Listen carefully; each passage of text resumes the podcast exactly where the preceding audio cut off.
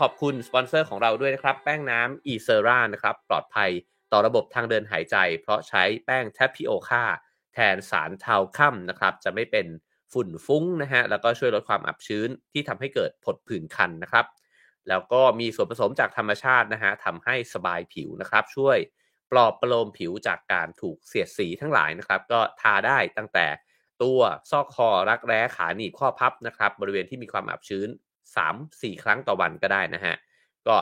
ซื้อกันได้ที่ร้านขายยาใกล้บ้านคุณนะครับ แป้งน้ำอีเซรานะครับสำหรับคนที่มีน้องๆ หนูๆนะฮะเด็กอ่อนก็ใช้ได้นะครับ หรือว่าผู้ใหญ่ที่ผิวหนังอาจจะมีความมันโดยเฉพาะนะครับ แล้วก็ให้การสนับสนุน Have a nice day นะครับ ได้ตามเบอร์บัญชีที่ขึ้นอยู่บนหน้าจอเช่นกันนะครับ วันนี้ผมหยิบเอาหนังสือ ซึ่งเชื่อว่าหลายท่านเนี่ยรอคอยอยู่นะฮะให้รีวิวหรือว่าพูดถึงหนังสือเล่มนี้นะครับ ก็คือเล่มนี้นี่เองนะฮะ The Psychology of Money นะฮะ เป็นหนังสือที่ฮือฮาในช่วง 2-3 ปีที่ผ่านมานะครับ ภาษาไทยนี่ก็ตั้งชื่อว่าจิตวิทยาว่าด้วยเงินนะฮะ เป็น international bestseller เลยนะครับ แล้วก็ติดชาร์ตหลายชาร์ตเลยนะครับ ปกหลังเนี่ยเขาเขียนบอกว่า นี่คือหนึ่งในหนังสือการเงินที่ดีที่สุดและสดใหม่ที่สุดในรอบหลายปีนะฮะ เป็นคำนิยมจาก The Wall Street Journal นะฮะ ฉบับภาษาไทยแปลโดยคุณธนินรัศมีธรรมชาตินะครับ เป็นหนังสือที่อ่านสนุกมาก แล้วก็กระตุกความคิดหลายอย่างเลยทีเดียวนะฮะ เป็นเล่มที่ผมชอบมากอีกเล่มหนึ่งของปีนี้นะครับ ก็ขอขอบคุณพี่หนุ่มมันนี่โคชด้วยนะฮะ เล่มนี้พี่หนุ่มมันนี่โคชเป็นคนส่งมาให้นะครับ ก็พูดถึงประวัติผู้เขียนสักนิดหนึ่งนะครับ คือคุณมอร์แกนเฮาเซลนะฮะ เป็นตอนนี้เนี่ยดำรงตำแหน่งเป็นหุ้นส่วนที่ collaborative fund นะครับ แล้วก็เคยเป็น นักเขียนนะฮะบทความของหนังสือพิมพ์ The Wall Street Journal แล้วก็ The Monthly Fool นะฮะแล้วก็ยังเป็นผู้ชนะรางวัลนักเขียนประเภทธุรกิจด้วยนะครับ เป็นคนที่เขียนหนังสือเก่งมากนะครับ ก็ไม่สลับซับซ้อนกระชับ แต่ว่าข้อมูลที่เอามาใช้เนี่ยกระตุกความคิดได้ดีเลยนะฮะวันนี้ตั้งใจจะมาเล่าถึง 2 บทด้วยกันนะครับ แล้วก็ตามหัวข้อที่ตั้งชื่อไว้นะฮะว่าอะไรทำให้บางคนรวย นะฮะแล้วก็วงเล็บไว้ด้วยว่าถ้ามันไม่ใช่ฝีมือหรือว่าความขยันนะครับ เริ่มต้นที่บทนำนะฮะเขาบอกว่าแต่ก่อนเนี่ยตอนที่เขาเรียนอยู่มหาวิทยาลัยนะครับเขาก็ไปทำงานเป็นพนักงานรับรถเนี่ยที่โรงแรมชั้นดีแห่งหนึ่งในลอสแองเจลิสนะฮะแล้วก็เล่าถึงแขกประจำคนหนึ่งของโรงแรม ซึ่งเป็นผู้บริหารระดับสูงด้านเทคโนโลยีนะครับ ตอนนั้นเนี่ย เขาก็มีอายุได้ 20 ปีนะครับ ผู้บริหารคนนี้เนี่ยถือว่าเป็นอัจฉริยะเลย เพราะว่าเคยออกแบบแล้วก็ถือสิทธิบัตรเนี่ยในส่วนประกอบสำคัญที่อยู่ในเราเตอร์ของ Wi-Fi ทั้งหลายที่เราใช้กันเนี่ยนะฮะเขาเนี่ยเวลาปรากฏตัวขึ้นที่โรงแรมนะฮะเขาก็จะถือธนบัตรเนี่ยร้อยดอลลาร์ที่หนาเป็นหลายนิ้วเลยนะฮะแล้วก็อวดมันกับทุกคน ไม่ว่าคนนั้นจะอยากเห็นมัน หรือไม่อยากเห็นก็ตาม แล้วก็พูดถึงความมั่งคั่งของตัวเองเนี่ยอยู่ตลอดเวลานะครับ แล้ววันหนึ่งเนี่ยเขาก็ยื่นเงินสดหลายพันดอลลาร์นะฮะให้กับพนักงานคนหนึ่งแล้วก็บอกว่าให้ไปแลกเอาเหรียญทองเนี่ยนะฮะมาให้เขาประมาณพันดอลลาร์นะครับ จากนั้นเนี่ยก็ชวนเพื่อนๆไปเล่นกันที่ทะเลนะครับ แล้วก็เอาเหรียญเนี่ยโยนลงไปในทะเล เหมือนเอาหิน เหมือนเวลาที่เราหินแบนๆเนี่ยโยนไปบนผิวน้ำนะฮะแล้วก็ดูว่าใครเนี่ยโยนไปได้ไกลกว่ากัน คือรวยระดับที่แลกเหรียญทองเนี่ยมาแล้วก็โยนเล่น นะครับแล้วก็หัวล้อกันเอิร์กอาร์กครั้งหนึ่งเนี่ยเคยทำโคมไฟของโรงแรมแตก แล้วก็ผู้จัดการก็มาบอกเขาบอกว่า ต้องชดใช้ค่าเสียหายนะครับโคมไฟอันนี้เนี่ยราคา 500 เหรียญเขาก็บอกคุณต้องการ 500 เหรียญใช่ไหมอะเอาไปเนี่ย3,000 ดอลลาร์ แล้วคุณก็หุบปากซะ คุณไม่มีสิทธิ์ที่จะมาพูดจาดูถูกผมแบบนี้อีกนะครับ สิ่งที่เล่าให้ฟังก็คือว่า คนคนหนึ่งเนี่ยรวยขึ้นมาแล้วก็ประสบความสำเร็จเนี่ยอย่างรวดเร็วนะฮะแต่ว่าไอ้เจ้าความสำเร็จนั้นเนี่ยมันทำให้คนคนนี้ก็มีความมั่นอกมั่นใจนะครับ แล้วก็แล้วก็ใช้ความมั่งคั่งของตัวเองเนี่ยอย่างฟุ้งเฟอ้อมากๆนะครับเขาทำแบบนั้นได้ไม่นานสุดท้ายเนี่ยเขาก็กลายเป็นคนถังแตกนะฮะทีนี้ไฮไลท์ของหนังสือเล่มนี้เนี่ยเขาตั้งใจจะบอกว่าคือหนังสือหลายเล่มพูดถึงเรื่องขององค์ประกอบของความสำเร็จนะฮะพูดถึงเรื่องของวิธีการลงทุน แต่เล่มนี้เนี่ยพยายามจะชวนเรากลับมาคิดนะฮะถึงจิตวิทยาเวลาที่เราใช้เงิน แล้วแต่ละคนเนี่ยมีลักษณะรูปแบบการใช้เงินไม่เหมือนกัน เพราะฉะนั้นตรงนี้เนี่ยการขีดเส้นใต้เนี่ยก็คือบอกว่าการจัดการเงินได้ดีแค่ไหนเนี่ยมันไม่เกี่ยวกับว่าคุณฉลาดแค่ไหน หรือกระทั่งว่าคุณมีข้อมูลแค่ไหนด้วยซ้ำนะฮะแต่มันอยู่ที่พฤติกรรมของคุณเนี่ยอย่างมากเลยทีเดียว คือบางคนอาจจะประสบความสำเร็จในการจัดการการเงิน สะสมความมั่งคั่งมาได้ระดับหนึ่งนะฮะแต่ว่าไอ้เจ้าพฤติกรรมหลังจากนั้นต่างหากที่มันจะกำหนดนะฮะว่า คนคนนั้นเนี่ยจะรวยต่อไป หรือสุดท้ายเขาจะจนลงนะฮะขอจิบน้ำนิดนึงนะครับ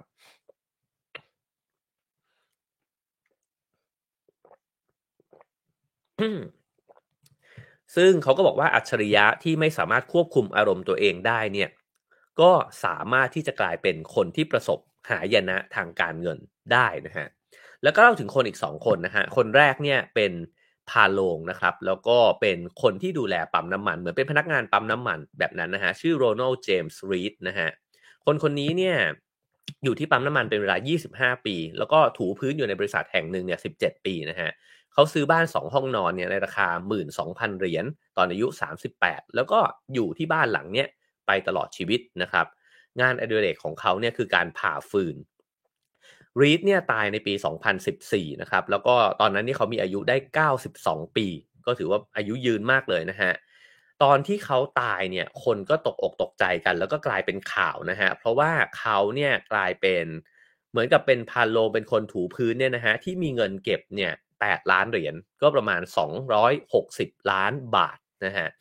ในนี้เขียนบอกว่าชาวอเมริกันประมาณเกือบ 3 ล้านคนเนี่ยตายในปีเดียวกันกับรีดนะฮะแต่ว่ามีเพียงประมาณสัก 4,000 คนไม่ถึงด้วยนะฮะที่จะมีเงินเก็บสะสมเนี่ยในจำนวนเท่ากันกับรีดนะฮะทีนี้มันก็เลยเป็นความช็อกนะครับว่าอดีตพาโรงคนหนึ่งเนี่ยทิ้งเงินเอาไว้ 8 ล้านเหรียญแล้วเขาก็เขียนบรดกอ่ามอบบรดกไว้นะฮะว่า 2 ล้านเหรียญเนี่ยให้กับลูกเลี้ยงของเขา แล้วก็อีก 6 ล้านเหรียญเนี่ยมอบให้กับโรงพยาบาล แล้วก็ห้องสมุดท้องถิ่นนะฮะ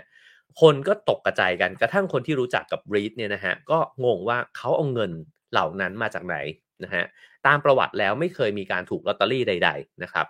จริง ๆ แล้วเนี่ยรีดก็คือคนที่เก็บออมเงินจำนวนเล็ก ๆ น้อย ๆ ที่เขาหามาได้เนี่ยนะฮะแล้วก็เอาไปลงทุนในหุ้น blue chip ทั้งหลายก็คือหุ้นพื้นฐานดีทั้งหลายเนี่ยนะฮะแล้วเขาก็รอเป็นเวลาหลายสิบปี เงินก็ค่อย ๆ สะสมพอกพูนขึ้นมา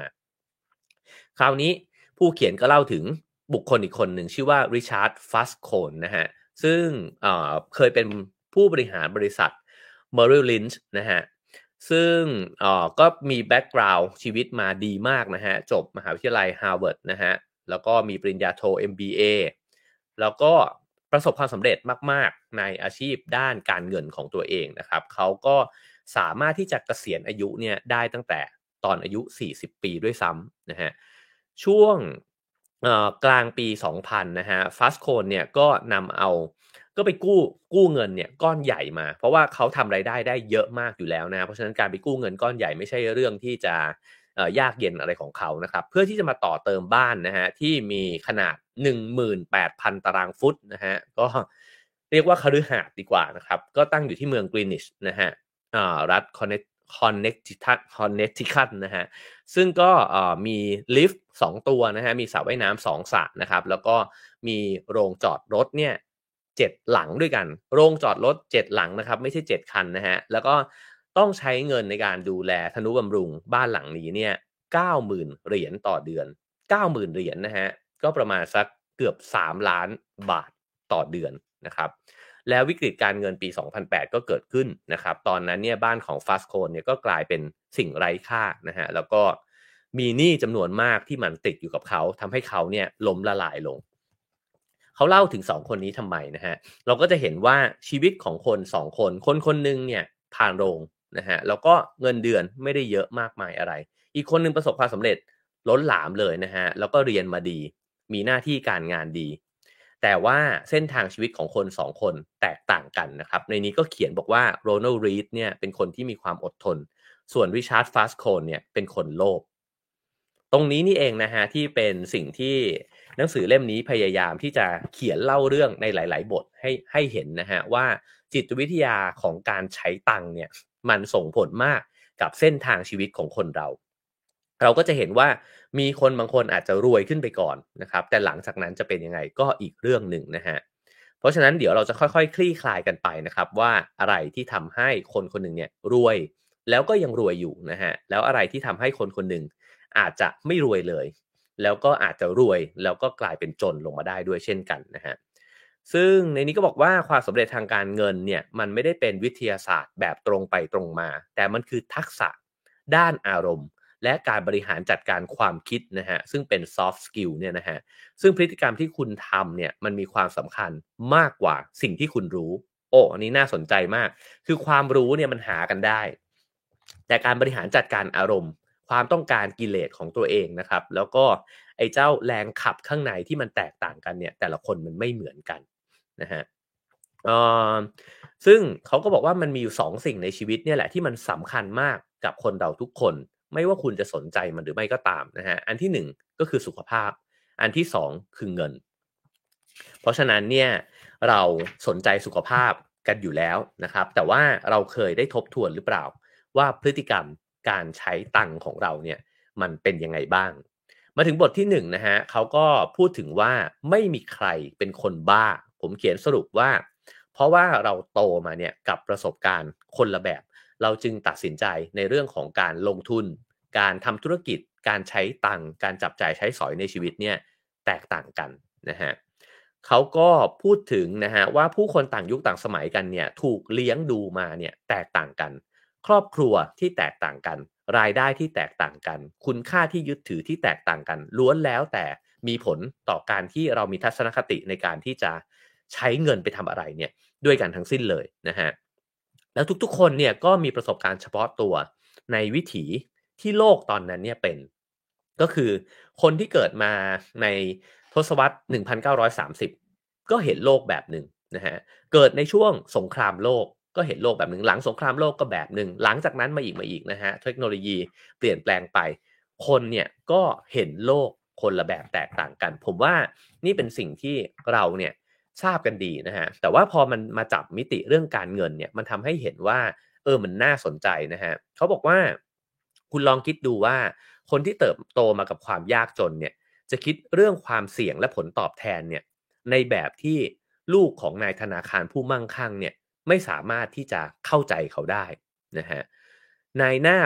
นายหน้าค้าหุ้นนะฮะผู้สูญเสียทุกอย่างในช่วงที่เศรษฐกิจถดถอยครั้งใหญ่ หรือว่า Great Depression เนี่ยนะฮะ ก็จะได้รับประสบการณ์อะไรบางอย่าง ที่คนทำงานด้านเทคโนโลยีเนี่ยที่กำลังดื่มด่ำกับความรุ่งโรจน์นะฮะในช่วงเนี้ยในช่วงเวลาที่เทคโนโลยีมันกำลังฟู่ฟ่าเนี่ยนะฮะก็จินตนาการไม่ถึงด้วยเช่นกัน เพราะฉะนั้นเนี่ยถามว่าคน2 generation คนที่โตมากับเศรษฐกิจคนละช่วงกันเนี่ยเวลามาคุยกัน แล้วแนะนำกันไปมานะฮะเป็นไปได้ว่ามันจะเห็นโลกคนละใบกัน ทีนี้เนี่ยผู้เขียนพยายามที่จะบอกว่า คุณเนี่ยรู้เรื่องสิ่งต่างๆ เกี่ยวกับเงิน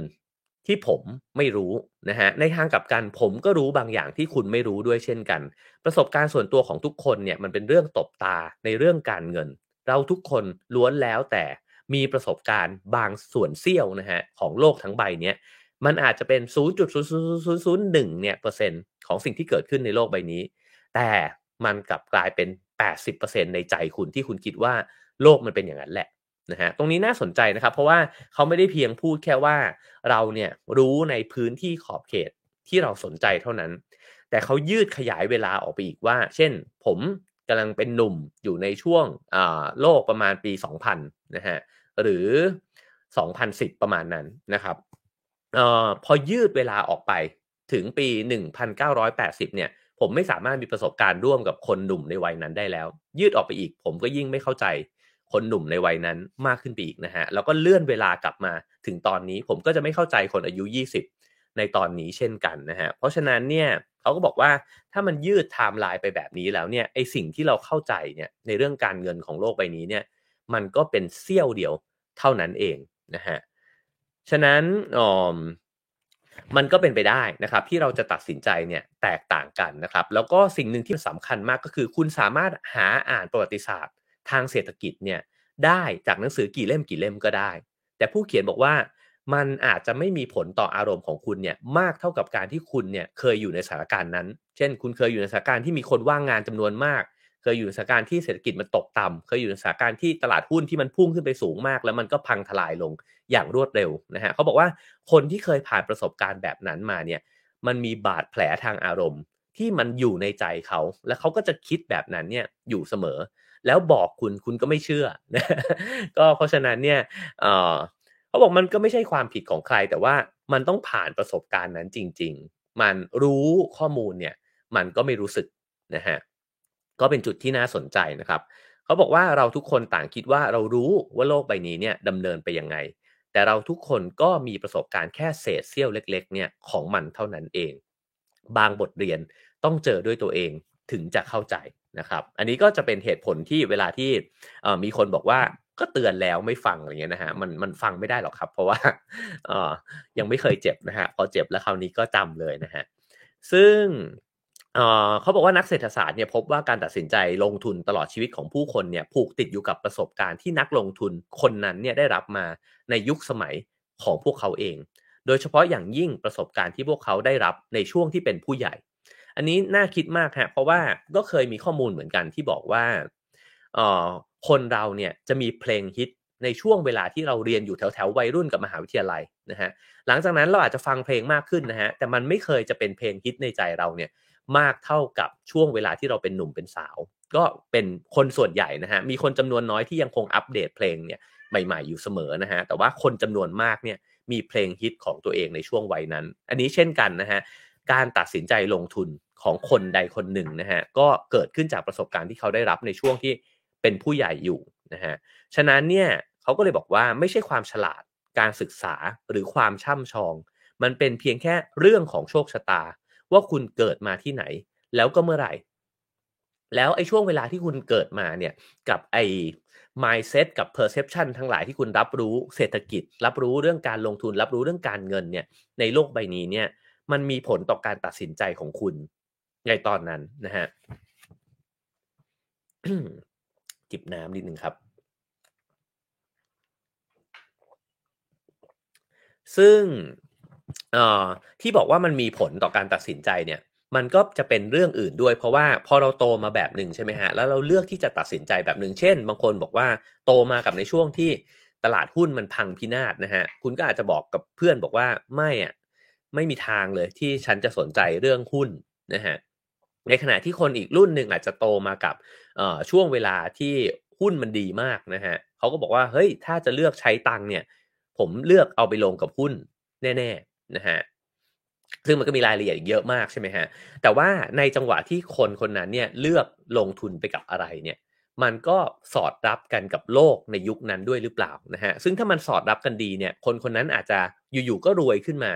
ในช่วงเวลาอันสั้นก็เป็นไปได้นะฮะ ในนี้ก็ยกตัวอย่างนะครับ ว่าครั้งหนึ่งเนี่ย The Financial Times เนี่ยเคยสัมภาษณ์บิลกลอสนะฮะ ซึ่งเป็นผู้จัดการกองทุนตราสารหนี้ที่โด่งดังในปี 2019 นะฮะเขาก็บอกว่าเขายอมรับว่าเขาจะมาไม่ถึงจุดที่อยู่ในปัจจุบันเลย ถ้าเกิดว่าเขาเกิดก่อนหน้านี้ไปสักสิบปี หรือเกิดช้ากว่านี้สักสิบปี เพราะว่าไอ้เจ้ามุมมองของเขาในเรื่องการลงทุนเนี่ย มันสอดคล้องพอดีนะฮะกับช่วงเวลาที่ในตอนนั้นเนี่ยอ๋อมันเป็นจุดที่เขาลงทุนในพันธบัตรนะครับ แล้วก็มันก็เลยมันก็เลยได้ผลลัพธ์นะฮะจากการที่ราคามันดีเนี่ยก็กลายเป็นว่าพันธบัตรสำหรับเขาเนี่ยก็กลายเป็นเครื่องผลิตความมั่งคั่งนะฮะแต่ถ้าย้อนกลับไปในยุคพ่อของเขาเนี่ยซึ่งเติบโตมากับการฝ่าฟันอัตราเงินเฟอ้อที่สูงขึ้นเนี่ยนะฮะพันธบัตรก็จะถูกมองว่าเป็นเตาเผาความมั่งคั่งนะฮะ เพราะฉะนั้นตรงนี้ประเด็นก็ชัดเจนนะครับเขาก็เล่าต่อไปนะฮะว่าถ้าเกิดว่าคุณเกิดในปี 1970 เนี่ยดัชนี S&P 500 เนี่ยปรับขึ้นตามอัตราเงินเฟอ้อเกือบจะ 10 เท่านะฮะก็ให้ผลตอบแทนที่น่าอัศจรรย์ใจ แต่ถ้าเกิดว่าคุณย้อนเวลากลับไปอีกสัก 20 ปีเกิดในปี 1950 นะฮะตลาดนั้นเนี่ยมันจะไม่ขยับไปไหนเลยในช่วงที่คุณเป็นวัยรุ่น หรือว่าช่วงที่คุณกำลังจะเป็นหนุ่มสาวเนี่ยนะฮะฉะนั้นถามว่าคนที่เกิดในปี 1950 กับ 1970 เนี่ยมองตลาดหุ้นเหมือนกันไหม ก็จะมีมุมมองต่อตลาดหุ้นเนี่ยที่ไม่เหมือนกันนะฮะส่งผลให้เขาเนี่ยเลือกที่จะลงทุนไม่เหมือนกัน แล้วถามว่าไอ้เวลาที่เลือกไปแล้วว่าจะลงทุนเนี่ยช่วงเวลาที่ลงทุนไปเนี่ยโลกมันเป็นยังไง ก็มีผลต่อความสำเร็จหรือว่าล้มเหลวทางการเงินของคนคนนั้นด้วยเหมือนกันนะฮะ ฉะนั้นเนี่ยผู้เขียนก็เลยขีดเส้นใต้นะครับบอกว่าเนี่ยถ้าเราเข้าใจสิ่งนี้เราอาจจะเข้าใจว่ามันไม่มีใครที่ควรจะคาดหวังว่า ทุกคนจะตอบสนองต่อข้อมูลทางการเงินเนี่ยในแบบเดียวกัน ไม่ควรจะมีใครคาดหวังว่าพวกเขาเนี่ยจะเชื่อคำแนะนำที่มาจากแหล่งเดียวกันนะฮะแล้วก็ไม่ควรมีใครควรคาดหวังให้พวกเขาเห็นด้วยว่าสิ่งใดสำคัญ สิ่งใดคุ้มค่าที่จะทำก็คือเราต่างมี ข้อมูลและความรู้สึกเนี่ยคนละชุดกันนะฮะ ภาพจำเรื่องเงินของแต่ละคนถูกสร้างขึ้นมาจากโลกคนละโลก และเมื่อเป็นเช่นนี้ มุมมองเรื่องเงินของกลุ่มคนที่คิดว่าเป็นเรื่องน่าหวาดกลัวเนี่ยมันกลับกลายเป็นเรื่องสมเหตุสมผลมากสำหรับคนอีกกลุ่มหนึ่งก็คือ มีคนกลุ่มหนึ่งอาจจะบอกว่า โหมันเสี่ยงมากๆเลยนะ คุณไปลงทุนกับเรื่องนี้ได้ยังไง แต่คนอีกกลุ่มหนึ่งบอกเฮ้ยมันโหผมไม่เห็นความเสี่ยงเลยมันคือโอกาสชัดๆนะฮะผมว่าอันหนึ่งที่ชัดเจนที่ถกกันอยู่ทุกวันนี้ก็คือเรื่องของคริปโตเคอเรนซีด้วยนะฮะส่วนมันจะเป็นยังไงเวลาก็เป็นเครื่องพิสูจน์นะครับซึ่งในนี้ก็พูดถึงนะฮะว่าทุกๆ การตัดสินใจในเรื่องเงินของผู้คนเนี่ยถูกกาหนดโดยการรับรู้ข้อมูลที่พวกเขามี ฉะนั้นเนี่ยแต่ละคนจึงมีเอกลักษณ์นะฮะในการตัดสินใจเนี่ยที่แตกต่างกัน แล้วนอกจากนั้นลงไปในรายละเอียดอีก มันไม่ใช่แค่เรื่องของยุคสมัย แต่มันเป็นเรื่องของประสบการณ์ของแต่ละคนด้วย ว่าคนคนนั้นเคยลงไปแล้วเจ๊ง คนคนนั้นลงไปแล้วเฮ้ยมันได้วะนะฮะอันนี้ก็คล้ายกันกับถ้าเปรียบเทียบง่ายๆ เหมือนกับคนเข้าบ่อนคาสิโนไปแล้วคนที่ได้ออกมาก็จะบอกว่าเฮ้ยไปเล่นอีกดินะฮะแต่ว่าคนที่หมดตัวไปก็จะบอกพอแล้ว ผมจะไม่เข้าไปในบ่อนนั้นอีกแล้วนะฮะเขาเปรียบเทียบกับเรื่องการตัดสินใจของการเอาตังค์เนี่ย ไปลงทุนนะฮะ ถ้าเป็นคนจนเนี่ยก็คือเอาไปซื้อลอตเตอรี่ คนรวยมองคนจนก็จะบอกว่าทำไมคุณแบบตัดสินใจอะไรที่มันอาจจะใช้คำว่าตัดสินใจโง่ๆแบบนั้นนะฮะเพราะว่าคุณเอาเงินไปซื้อลอตเตอรี่เนี่ยมันหนึ่งในล้านโอกาสที่มันจะถูกนะฮะแล้วคุณก็เสียตังค์ไปเดือนละร้อยสองร้อยนะฮะหรืออาจจะมากกว่านั้นเนี่ยทุกเดือนนะครับ ก็พอมองแบบนั้นแล้วก็อาจจะบอกว่าเออสู้คุณเอาตังค์ไปลงทุนกับอะไรอย่างอื่นเนี่ยมันอาจจะ make sense กว่านะครับ แต่เขาก็บอกว่าคุณลองสลับรองเท้าแล้วก็ไปยืนในมุมมองของคนจนนะฮะที่ใช้จ่ายเดือนชนเดือนนะครับ แล้วก็ค่าจ้างหรือรายได้ที่มันจะสูงขึ้นเนี่ยมันแทบจะไม่เห็นโอกาสนะครับ แล้วก็มองไปเนี่ยก็ไม่เห็นว่าจะสามารถส่งลูกไปเรียนในที่ดี ๆ ได้นะฮะเวลาเจ็บป่วยรักษาพยาบาลก็อาจจะไม่มีเงินนะฮะแล้วก็ไม่มีโอกาสได้เปลี่ยนสถานะตัวเองไปอยู่บ้านที่ดีขึ้นนะฮะไปเดินทางท่องเที่ยวบ้างนะครับ เพราะฉะนั้น ความฝันเดียวที่พอจะเป็นไปได้ก็คือซื้อลอตเตอรี่นะฮะเพราะว่าโอกาสมันแตกต่างกันนะครับ ก็อันนี้ก็เป็นตัวอย่างนะฮะว่าเออฉะนั้นเนี่ยสิ่งที่คนคนหนึ่งเลือกที่จะจับจ่ายใช้สอยหรือว่าลงทุนไปเนี่ยมันอาจจะเข้าใจไม่ได้สำหรับคนอีกกลุ่มหนึ่ง แต่ถ้าเกิดว่าเรามองในมุมนี้นะฮะเราก็จะเข้าใจว่ามันอาจจะมีบางคนเนี่ยเลือกทำในสิ่งที่เราคิดว่ามันบ้ามาก ๆ แต่ว่า มันเข้าใจได้สำหรับเขาเมื่อเรากระโดดไปยืนในรองเท้าเขานะฮะแล้วก็อีกอย่างหนึ่งที่เป็นประเด็นที่ผู้เขียนพยายามจะสกิดให้เห็นนะฮะว่าต้องเข้าใจด้วยว่าหลายสิ่งเนี่ยมันก็เพิ่งเกิดขึ้นมาไม่นานนี้เท่านั้นเองนะฮะ เช่น สิทธิการเกษียณก็เริ่มมีมาเนี่ยอย่างมากที่สุดประมาณสัก 2 ชั่วอายุคนเท่านั้นเอง ข้อมูลตรงนี้ผมก็อ่านแล้วก็รู้สึกว่าน่าสนใจนะฮะ เพราะว่าเขาบอกว่าช่วงก่อนสงครามโลกครั้งที่2เนี่ยชาวอเมริกันส่วนใหญ่เนี่ยนะฮะก็ทำงาน จนกว่าพวกเขาจะตายเนี่ยแหละ ก็คือไม่มีนะฮะไม่มีเกษียณ การมีส่วนร่วมของภาคแรงงานของคนอายุ 65 ปี โดยเฉพาะผู้ชายเนี่ยนะฮะมีอัตราสูงกว่า 50%จนกระทั่งมาถึงปี 1,900 อุ้ยแมวแมวกระตุกสายนะครับ แป๊บหนึ่งนะฮะคล้องล่วง โอเคครับผมก็มาจนถึงปี 1940 เลยนะฮะ ถ้ามีกราฟเนี่ยในหนังสือเล่มนี้มีกราฟนะฮะก็ไปซื้อหามาดูกราฟกันได้นะครับ ก็คือในปี 1880 เนี่ยนะฮะมีผู้ชายอายุ 65 ปีเนี่ยทำงานต่อเนื่องไปนะฮะถึง 78%แล้วก็ค่อยๆ ลดหลั่นลงมานะฮะจริงๆ กระทั่งถึงในปี 1900 เนี่ยนะฮะก็ยังมีถึง 65%นะครับว่าง่ายๆก็คือไอ concept เกษียณเนี่ยมันก็เพิ่งมีมาได้ไม่นานนี้เอง นะครับแล้วก็มีคำอธิบายนะฮะที่บอกว่ามีคนที่อายุ 65 ปีหรือมากกว่าเนี่ยแค่หนึ่งในสี่ที่ได้รับรายได้เงินบำนาญนะฮะในปี 1975 ก็คือ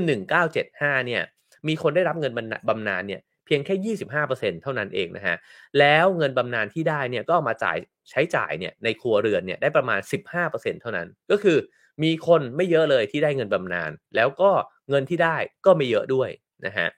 ฉะนั้นเนี่ยไอความคาดหวังต่อการที่ฉันจะเกษียณอายุไปแล้ว แล้วฉันก็จะได้เงินบำนาญจากรัฐมาเนี่ยนะฮะมันก็เสียงหายหรอเสียงยังได้ยินอยู่ไหมครับ ตอบกันมาได้นะครับ โอเคครับผม โอเคครับ เราจะตั้งสติกันนิดหนึ่งนะฮะโอเค ก็ประมาณนี้นะฮะเพราะฉะนั้นเนี่ยตรงนี้เนี่ยเขาก็บอกว่าไอ้เจ้าการเกษียณอายุเนี่ย แล้วก็ ไอความรู้สึกนะฮะว่าฉันทำงานไปจนถึงอายุ 65 แล้วเนี่ย แล้วฉันก็จะเกษียณอายุอย่างสง่างามและมีเกียรติเนี่ยแล้วก็คาดหวังว่าทุกๆ คนเนี่ยจะมีเงินเก็บเงินออม แล้วก็ลงทุนเอาไว้เองเนี่ยมันก็ค่อยๆเพิ่งเกิดขึ้นเท่านั้นเองนะครับ เดี๋ยวมันจะนำไปสู่ข้อสรุปนะฮะแล้วเขาก็บอกว่าหนี้ต่างๆ ทั้งหลายนะครับทั้งบัตรเครดิตทั้งสินเชื่อรถยนต์เนี่ยก็ไม่เคยมีอยู่ จนกระทั่งถึงช่วงหลังสงครามโลกครั้งที่2นะครับ ตอนนั้นเนี่ยถึงจะเกิดไอ้เจ้าบรรดาหนี้ต่างๆ นานาเหล่านี้ขึ้นมาได้ เขาเล่าสิ่งเหล่านี้มาทำไมนะฮะเขาโยงไปถึงบอกว่าสุนัขเนี่ยถูกทำให้เชื่องประมาณสัก 1 0,000 ปีที่แล้วนะฮะแต่บรรดาน้องหมาทั้งหลายที่วิ่งเล่นอยู่ในบ้านเราเนี่ยนะฮะก็ยังคงมีพฤติกรรมบางอย่างของสัตว์ป่า ที่บรรพบุรุษของพวกมันเนี่ยทิ้งเอาไว้ให้นะฮะเพราะฉะนั้นเนี่ยในระหว่างประมาณร้อยปีที่ผ่านมา หรือเอาสั้นกว่านั้นก็ได้ช่วงเวลา 20-50 ปีของประสบการณ์ในระบบการเงินสมัยใหม่เนี่ยแล้วหวังว่ามนุษย์เนี่ยจะคุ้นเคยไปกับมันเนี่ยนะฮะมันก็ยากที่เราจะทำได้อย่างสมบูรณ์แบบ ว่าง่าย ๆ คือว่ามันมีพฤติกรรมบางอย่าง มีอารมณ์บางอย่างนะฮะที่เรายังคงใช้ใช้การตัดสินใจเนี่ยของเรื่องราวในอดีตเนี่ยนะครับมาตัดสินใจในปัจจุบันอยู่ด้วย เพราะฉะนั้น เขาบอกว่าอารมณ์เหล่านี้เนี่ยมันสำคัญมากกับการตัดสินใจเรื่องการเงินของเรานะฮะ ฉะนั้นเราจึงอาจจะพยายามจะอธิบายทุกอย่างเนี่ยเวลาที่คนคนนึงตัดสินใจเรื่องเงินด้วยเหตุผลด้วยข้อมูลนะฮะ แต่จริง ๆ แล้วเนี่ยคนจำนวนมากตัดสินใจด้วยอารมณ์ แล้วอารมณ์ก็เกิดขึ้นจากอดีต แล้วก็ปูมหลังของเขานั่นเองนะครับ เพราะฉะนั้น ก็เลยนำมาสู่ข้อสรุปในบทที่1นนะฮะเขาบอกว่าเราทุกคนล้วนแล้วแต่ทำเรื่องบ้าๆกับเงินด้วยกันทั้งนั้นนะฮะเพราะเราทุกคนล้วนใหม่ในเกมนี้ สิ่งที่ดูเหมือนเป็นเรื่องบ้าๆสำหรับคุณ อาจจะเป็นเรื่องที่สมเหตุสมผลสำหรับใครบางคน แต่จะว่าไปก็ไม่มีใครเลยที่บ้า เพราะเราทุกคนต่างตัดสินใจด้วยพื้นฐานประสบการณ์ โดยเฉพาะตัวของตนเองด้วยกันทั้งสิ้นนะครับ คราวนี้มาถึงบทที่2นะครับซึ่งเป็นบทที่ผมชอบมากเลยนะฮะ เป็นบทที่พูดเรื่องโชคและความเสี่ยงนะฮะเขาบอกว่าโชคและความเสี่ยงเนี่ยมันเป็นญาติกัน แล้วทุกผลลัพธ์ในชีวิตเนี่ยมันถูกชี้นำโดยแรงผลักดันอื่นนะฮะนอกเหนือจากความพยายามของปัจเจกบุคคลเท่านั้นนะครับเขาก็ยกตัวอย่างที่ชัดเจนมากๆนะฮะก็คือพูดถึงบิลเกตส์นะฮะว่าบิลเกตส์เนี่ยได้เข้าเรียนที่โรงเรียนมัธยม แห่งเดียวในโลกตอนนั้นที่มีคอมพิวเตอร์นะครับนั่นก็คือโรงเรียนเล็ก โรงเรียนเล็กไซต์นะครับ ซึ่งตั้งอยู่นอกเมืองซีแอตเทิลนะครับ แต่ว่ามีคอมพิวเตอร์เนี่ยเอาไว้ใช้นะฮะ ก็ย้อนกลับไปว่าทำไมโรงเรียนแห่งนี้เนี่ยมีคอมพิวเตอร์นะครับ ก็คือมีนักบินอดีตนักบินกองทัพเรือคนหนึ่งนะฮะ ชื่อว่าบิลดักเกิลนะฮะ เคยเป็นครูสอนวิชาเลขแล้วก็วิทยาศาสตร์เนี่ยเขาเนี่ยมีมีวิสัยทัศน์บอกว่านักเรียนเนี่ยควรจะต้องได้เรียนรู้จากคอมพิวเตอร์ด้วยนะฮะ ในระหว่างที่เรียนอยู่ เขาก็เลยยื่นคำขอนะฮะไปติดต่อไปที่ชมรมหนึ่งเนี่ยในโรงเรียนเลคไซด์เนี่ยนะฮะแล้วก็บอกว่าให้ใช้เงินจากการขายของทั้งหลายเนี่ยประมาณ 3,000 เหรียญต่อปีเนี่ยไปเช่าเครื่องคอมพิวเตอร์โทรเลขนะฮะก็คือเป็นคอมพิวเตอร์ตั้งแต่ยุคเก่าเลยเนี่ยมาไว้ในโรงเรียนด้วยนะครับ แล้วในช่วงเวลานั้นเนี่ยนักเรียนในโรงเรียนนี้ก็เลยได้ใช้คอมพิวเตอร์ คนที่ใช้แล้วชอบก็จะเสพติดหลงใหลใช้เวลากับมันนะฮะ นอกจากบิลเกตส์แล้วเนี่ยก็จะมีคนคือพอลอัลเลนนะฮะก็จะหมกมุ่นอยู่กับไอ้เจ้าคอมพิวเตอร์ของโรงเรียนเนี่ยนะครับและวิชาคอมพิวเตอร์ที่เลคไซด์เนี่ยก็เป็นส่วนหนึ่งของวิชาสามัญนะฮะก็คือใครเนี่ยก็ลงเรียนได้นะครับแล้วสองคนนี้ด้วยความที่คลั่งไคล้ในคอมพิวเตอร์เนี่ยก็กลายเป็นผู้เชี่ยวชาญด้านคอมพิวเตอร์เนี่ยอย่างรวดเร็ว ถามว่ามันน่าสนใจยังไงนะครับก็คือตามรายงานขององค์การสหประชาชาติเนี่ยในปี 1968 นะฮะ มีนักเรียนโรงเรียนมปลายเนี่ยอยู่ด้วยกันทั่วโลกนะฮะ303ล้านคน นักเรียนมปลายรุ่นรุ่นเดียวกับบิลเกตนะฮะ303ล้านคนทั่วโลกนะครับ ในจำนวนนั้นเนี่ยมีแค่18ล้านคนที่อาศัยอยู่ในสหรัฐอเมริกา270,000คนอาศัยอยู่ที่รัฐวอชิงตันนะครับ แล้วก็มีแค่300คนเท่านั้นที่ได้เข้าเรียนที่โรงเรียนเลกไซด์ตัวเลขตรงนี้น่าสนใจสุดๆนะฮะ มีเด็กมัธยมรุ่นเดียวกัน 300 ล้านคน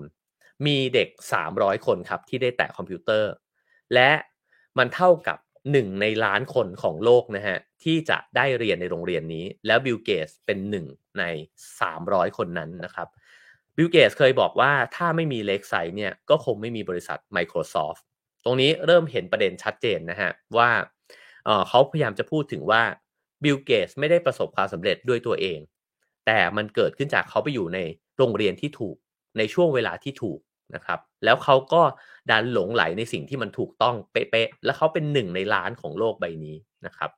คราวนี้พูดถึงเพื่อนอีกคนหนึ่งของเกตส์นะฮะก็คือเคนอีแวนส์นะฮะซึ่งตัวเคนอีแวนส์เนี่ยก็เป็นเพื่อนสนิทของบิลเกตด้วยเช่นกัน เขาเป็นนักเรียนที่เก่งที่สุดของชั้นนะครับ แล้วก็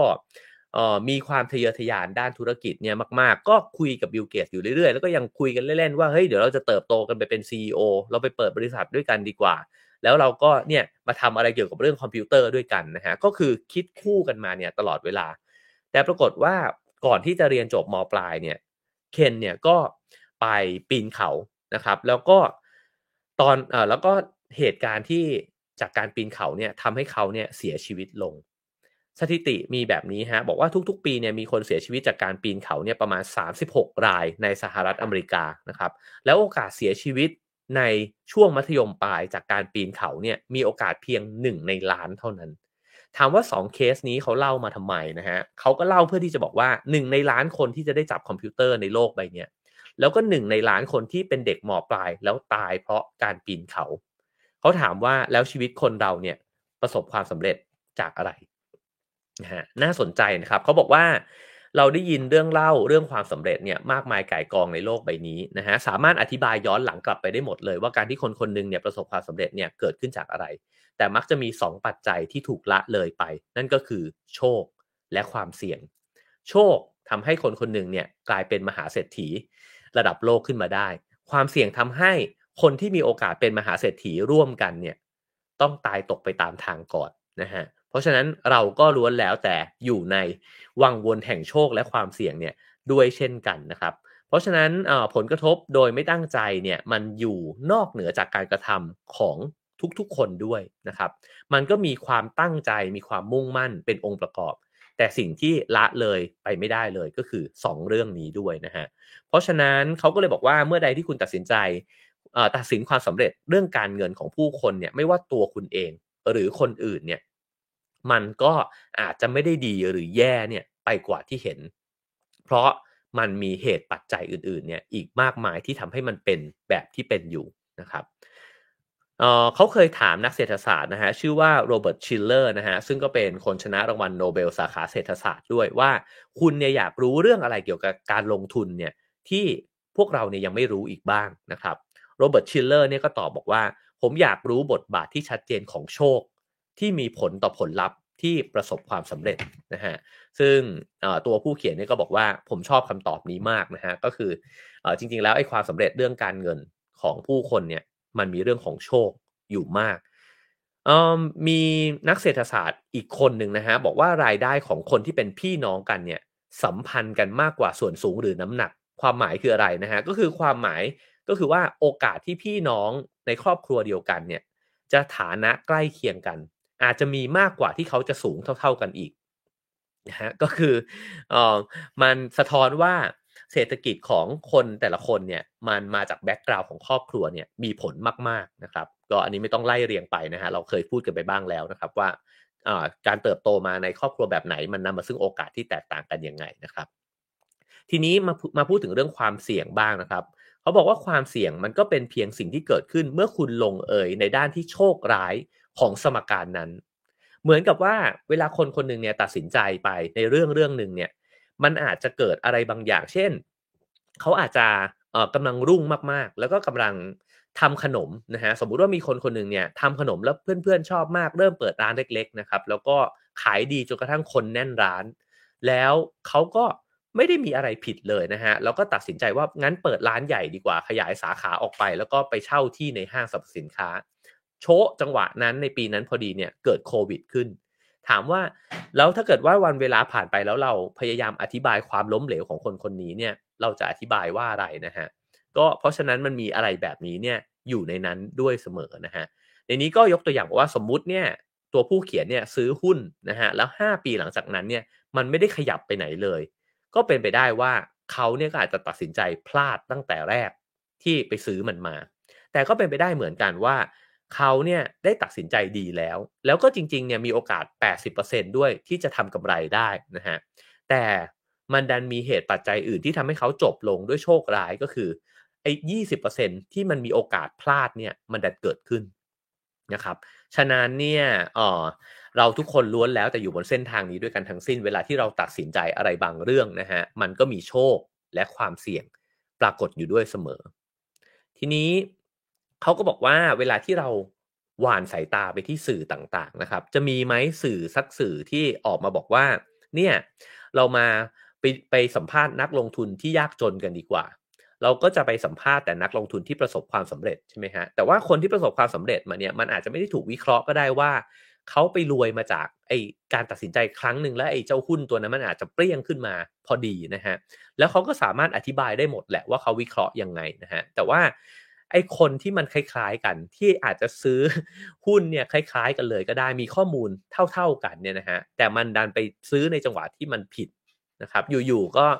คุณปูตินก็ไปบุกยูเครนแบบนี้นะฮะคือมันมีโอกาสที่โลกใบนี้มันจะเกิดอะไรขึ้นก็ไม่รู้เนี่ยได้ด้วยเหมือนกันนะครับแล้วก็เขาก็บอกว่าสื่อต่างๆ ก็เลยทำให้เราเข้าใจว่าความสำเร็จต่างๆเนี่ยมันสามารถวิเคราะห์ได้นะครับ แน่นอนแหละ มันมีพื้นฐานที่มันวิเคราะห์ได้จำนวนหนึ่งแต่ว่าผู้เขียนพยายามจะเถียงนะฮะว่ามันมีสิ่งที่ลืมวิเคราะห์ไปด้วยนะครับ ซึ่งส่วนที่เป็นอันตรายของเรื่องนี้ก็คือการที่พวกเราทุกคนต่างพยายามที่จะเรียนรู้ว่าสิ่งไหนเนี่ยได้ผล สิ่งไหนไม่ได้ผล โดยเฉพาะในเรื่องของการเงิน กลยุทธ์การลงทุนแบบไหนเนี่ยคือกลยุทธ์ที่จะนำคุณไปสู่ความสำเร็จ กลยุทธ์ไหน กลยุทธ์ธุรกิจแบบไหน รอดแบบไหนร่วงนะฮะคนคนนึงร่ำรวยมาได้ยังไง แล้วก็คุณสามารถจะเป็นคนที่หลีกเลี่ยงความยากจนได้ยังไง เหล่านี้เนี่ยเราต่างพยายามที่จะหาอ่านหารู้ด้วยกันทั้งสิ้น มันก็เป็นประโยชน์นะฮะแต่เขาบอกว่าข้ออันตรายก็คือว่าเรามีแนวโน้มที่จะมองหาบทเรียนจากความสำเร็จทั้งหลายเหล่านี้นะครับ แล้วเวลาที่มีความล้มเหลวเราก็จะพูดว่าอ๋อก็ทำเหมือนคนที่ประสบความสำเร็จ และหลีกเลี่ยงสิ่งที่คนเคยล้มเหลวนะครับ เพราะหัวสมองของมนุษย์ชอบหาคำตอบที่มันเรียบง่าย เราไม่ต้องการไปซอดไปแบบสอดแทรกสอดแทรกหาอะไรที่มันสลับซับซ้อนนะฮะแล้วก็ถ้ามันเรียบง่ายแบบนั้นเออมันเป็นสูตรแบบนี้โป๊ะโป๊ะโอเคเข้าใจแล้ว งั้นลุยเลยนะฮะแล้วฉันก็จะประสบความสำเร็จแบบเขาบ้างนะครับ คราวนี้มาถึงตัวอย่างอีกสักสองตัวอย่างนะครับ เขาพูดถึงเอ่อคอร์เนเลียสแวนเดอร์บิลนะครับซึ่งเป็นนักธุรกิจคนหนึ่งที่ทำข้อตกลงทางธุรกิจนะฮะในการขยาย อาณาจักรรถไฟเนี่ยของตัวเองออกไปนะครับ แล้วก็ในตอนที่ทำข้อตกลงนั้นเนี่ยก็มีที่ปรึกษาด้านธุรกิจคนหนึ่งเนี่ยโน้มตัวเข้ามากระซิบนะฮะบอกกับเขาบอกว่าไอ้เจ้าทุกธุรกรรมที่คุณกำลังทำอยู่เนี่ยมันเป็นเรื่องผิดกฎหมายนะนะฮะตัวแวนเดอร์บิลเนี่ยก็บอกว่า เอ้ย คุณคิดว่าเราเนี่ยไม่สามารถที่จะทำธุรกิจรถไฟเนี่ยได้ตามกฎของรัฐนิวยอร์กเนี่ยได้ใช่ไหมนะครับ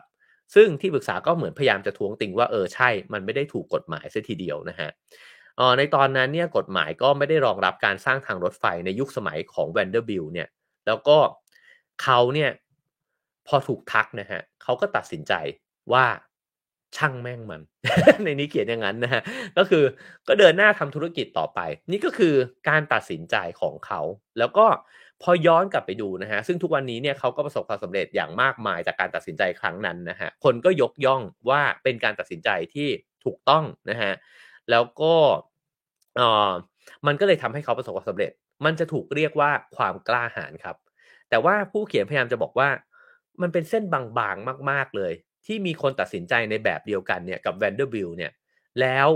พังพินาศไปเลยนะฮะก็คือติดคุกติดตารางไปเลย แต่เขารอดนะครับ ก็ไอ้ไอ้สิ่งเหล่านี้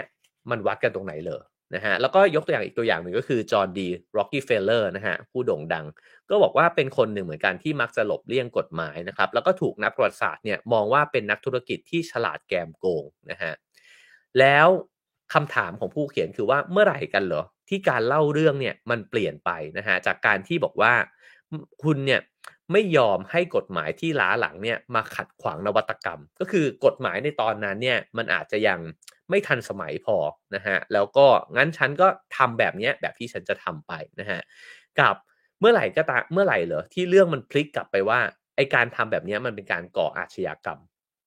นะครับซึ่งมันก็เป็นคำถามที่น่าคิด เพราะเขาบอกว่าเวลาคนคนนึงประสบความสำเร็จแล้วเนี่ยเรื่องเล่ามันถูกเล่าว่าเขากล้าหาญเขาแบบว่าล้ำนะฮะ หรือว่าเออเขาอาจจะบอกว่าบ้าบิ่นก็ได้ แต่มันเป็นความบ้าบิ่นที่คุณควรเอาอย่างนะฮะแต่ในขณะเดียวกัน ถ้าเรื่องนี้มันพังอะคนคนรุ่นหลังก็จะมามาใช้เขาเนี่ยเป็นบทเรียนด้วยเหมือนกัน ว่าเห็นไหมนักธุรกิจที่แบบจริง ๆ แล้วเนี่ยทำธุรกิจได้ในทางที่มันไปได้ดีเนี่ย ไม่จำเป็นจะต้องมา ทำในสิ่งที่มันผิดแบบนี้เห็นไหมว่าคุณไม่ควรจะไปทำแบบนั้นนะฮะเขาก็บอกว่าพอมันเล่าย้อนหลังมันอธิบายได้ทั้งนั้นนะฮะก็ยังพูดถึงว่าคนก็ชื่นชมมาร์คซักเคอร์เบิร์กว่าตอนที่ปฏิเสธข้อเสนอของของ Yahoo เนี่ยที่พยายามจะมาซื้อบริษัทของเขาด้วยเงิน 1,000 ล้านเหรียญในปี 2006 เนี่ยนะครับ เพราะว่าเขาเห็นว่าเฮ้ย Facebook มันก็ไปต่อของมันได้นะครับ แล้วก็ยังไม่ขายนะฮะแต่ในขณะเดียวกันคนก็กลับโจมตีบริษัท Yahoo เนี่ยที่ปฏิเสธข้อเสนอตอนที่ เอ่อ Microsoft พยายามจะเข้ามาซื้อกิจการนะฮะแล้วก็บอกว่าทำไมพวกเขาโง่ขนาดนี้ ถ้าตอนนั้นให้ซื้อไปก็ได้ตังค์ไปแล้วก้อนหนึ่งนะครับ ถามว่ามันต่างกันตรงไหนนี่คือตัวอย่างที่เขาพยายามจะยกขึ้นมานะครับว่าเวลาเรามองย้อนกลับไป มันดูเหมือนกับว่าความสำเร็จความล้มเหลวเนี่ยมันถอดบทเรียนได้ทั้งนั้นเลย แต่ในช่วงเวลาที่เราอยู่ตรงนั้นล่ะ ช่วงเวลาที่เรากำลังจะตัดสินใจเนี่ย จริง ๆ แล้วทั้งโชค และความเสี่ยงเนี่ยมันก็มันเป็นสองด้านของเหรียญที่กำลังหมุนอยู่บนโต๊ะนะฮะแล้วก็ไม่รู้ว่าสุดท้ายเนี่ยมันจะออกหน้าไหนกันแน่นะครับเขาบอกว่ายังมีตัวอย่างอีกมากมายเลยสำหรับเรื่องประเภทนี้ เรื่องของการตัดสินใจที่มันนำไปสู่การร่ำรวยแล้วก็ยากจนลงนะฮะ ฉะนั้นออมีสองขั้วเนี่ยอยู่ตลอดเวลาในโลกที่เราอยู่ เช่น บอกว่าโชคเนี่ยนับครั้งไม่ถ้วนทำให้เกิดผลตอบแทน และขาดทุนเนี่ยมากกว่าปกตินะฮะหรือความความเชื่อที่บอกว่าผู้จัดการที่ดีเนี่ยก็จะผลักดันพนักงานของตัวเองเนี่ยให้สุดขีดความสามารถ อันนี้เป็นความเชื่อที่ 1 ความเชื่อที่ 2 ก็คือบอกว่าหัวหน้าที่แย่ที่แย่มากๆเลยเนี่ยจะผลักดันพนักงานตัวเองเนี่ยไปให้สุดขีดความสามารถ เพราะพวกเขาก็จะเบิร์นเอาพวกเขาก็จะทำงานไม่ดี พวกเขาก็จะรู้สึกไม่ดีกับองค์กร ถามว่าอะไรเหรอที่มันแตกต่างกัน มันอาจจะมีอะไรในรายละเอียดนะฮะ แต่ว่ามันก็มีตัวอย่างทั้งสองแบบก็คือ มีหัวหน้าแบบนี้แล้วก็องค์กรก็พัง มีหัวหน้าแบบนี้แล้วองค์กรก็ประสบความสำเร็จนะฮะหรือคำพูดที่บอกว่าลูกค้าถูกเสมอ ถ้าคุณอยากจะผลิต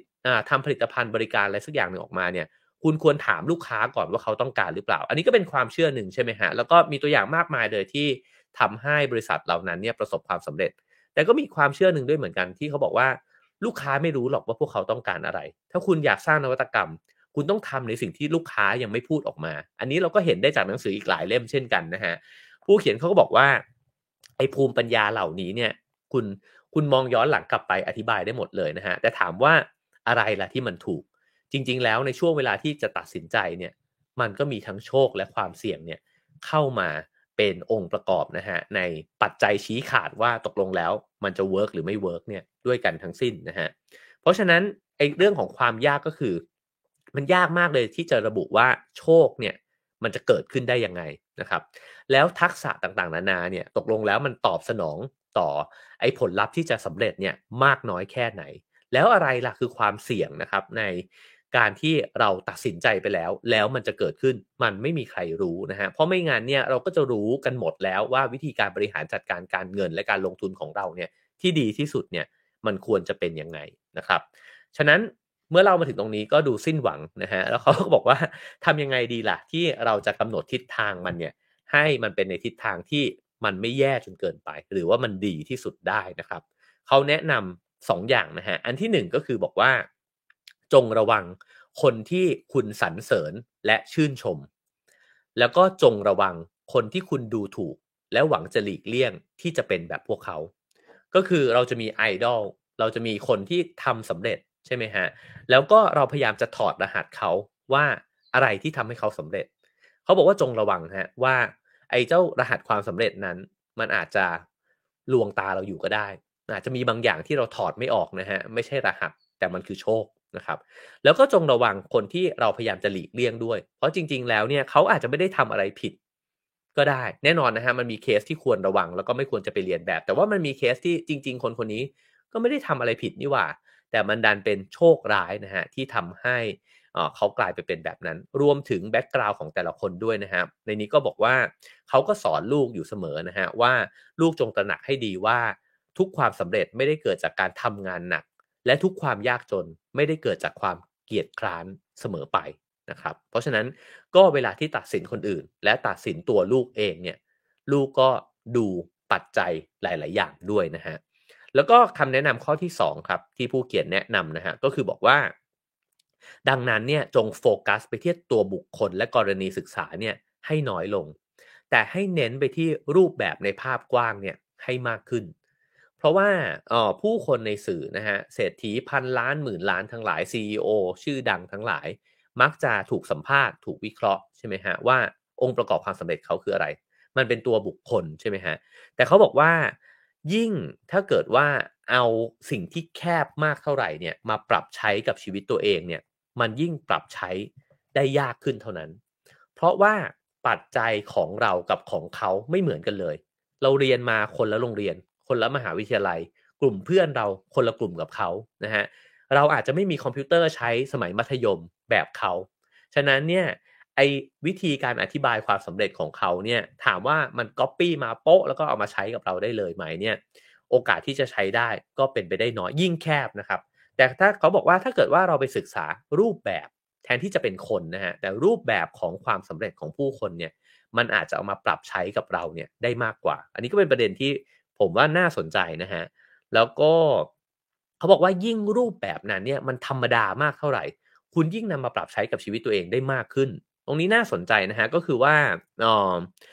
เขายกตัวอย่างนักประวัติศาสตร์คนหนึ่งที่พยายามไปแกะรอย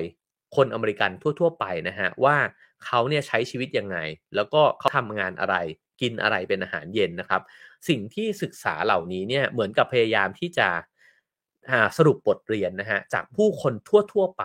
มากกว่าคนที่เป็นตัวละครสุดโต่งคือเวลาที่เรามองเห็นเนี่ยตัวละครสุดโต่งมันจะเด้งออกมาอยู่แล้วใช่ไหมฮะคนที่รวยมากๆ คนที่จนมากๆ คนที่แบบว่าโอ้โห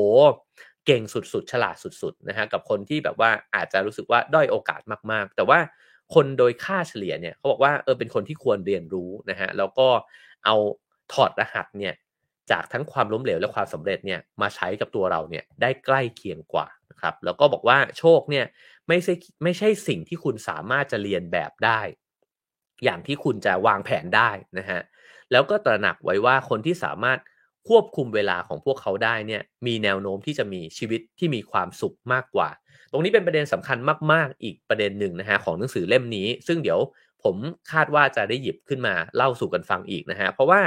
ผู้เขียนพยายามจะพอพออ่านไปเรื่อยๆเนี่ยเขาจะพยายามชวนคิดนะครับว่าตกลงแล้วเราต้องรวยไหมแล้วจริงๆแล้วเนี่ยเรารวยไปเพื่ออะไรนะครับ จริง ๆ ชีวิตที่ดีเนี่ย มันวัดกันตรงไหนกันแน่นะฮะ จริงๆ ถ้าถ้าชอบก็พิมพ์ตัว Y เข้ามาได้นะฮะ เดี๋ยวจะหยิบหนังสือเล่มนี้มาเล่าต่อนะครับ ทีนี้มาถึงตอนบทสรุปนะฮะเขาก็บอกว่าบิลเกตส์เนี่ยเคยพูดบอกว่าความสำเร็จคือครูที่น่ารังเกียจ มันเย้ายวนให้คนฉลาดเนี่ยคิดว่าพวกเขาแพ้ไม่เป็น คือคนที่สำเร็จมาแล้วเนี่ยมักจะคิดว่ามันเกิดจากฝีมือของฉันนะฮะแล้วก็ฉันเนี่ยทำถูกต้องมาโดยตลอด แต่ถามว่า เนาะมันเป็นแบบนั้นจริงไหม คุณอาจจะอยู่ในจุดที่มันถูกถูกที่ถูกทางถูกเวลา แล้วคุณก็อาจจะตัดสินใจนั้นเนี่ยแล้วมันดันโชคดี โลกในยุคนั้นมันไปมันสอดคล้องกับการตัดสินใจของคุณพอดีนะฮะตรงนี้เองที่บิลเกตเลยพูดประโยคนี้นะฮะเพราะว่ามันอาจจะเป็นภาพมายามากๆก็ได้ที่ทำให้เราเนี่ยไปหลงตัวเองว่าเราเก่งเนี่ยเกินกว่าที่เราเก่ง แล้วเราก็อาจจะพลาดในบางจุดเนี่ยได้ง่ายเกินไปด้วยซ้ำนะฮะเพราะฉะนั้นเอ่อถ้าเราตระหนักถึงสิ่งนี้ว่าไอ้เจ้าความสำเร็จของเราที่มาจนถึงทุกวันนี้เนี่ยมันเกิดจากโชคเนี่ยไม่มากก็น้อยและอาจจะมากเลยทีเดียวเนี่ยนะฮะมันก็จะทำให้เรา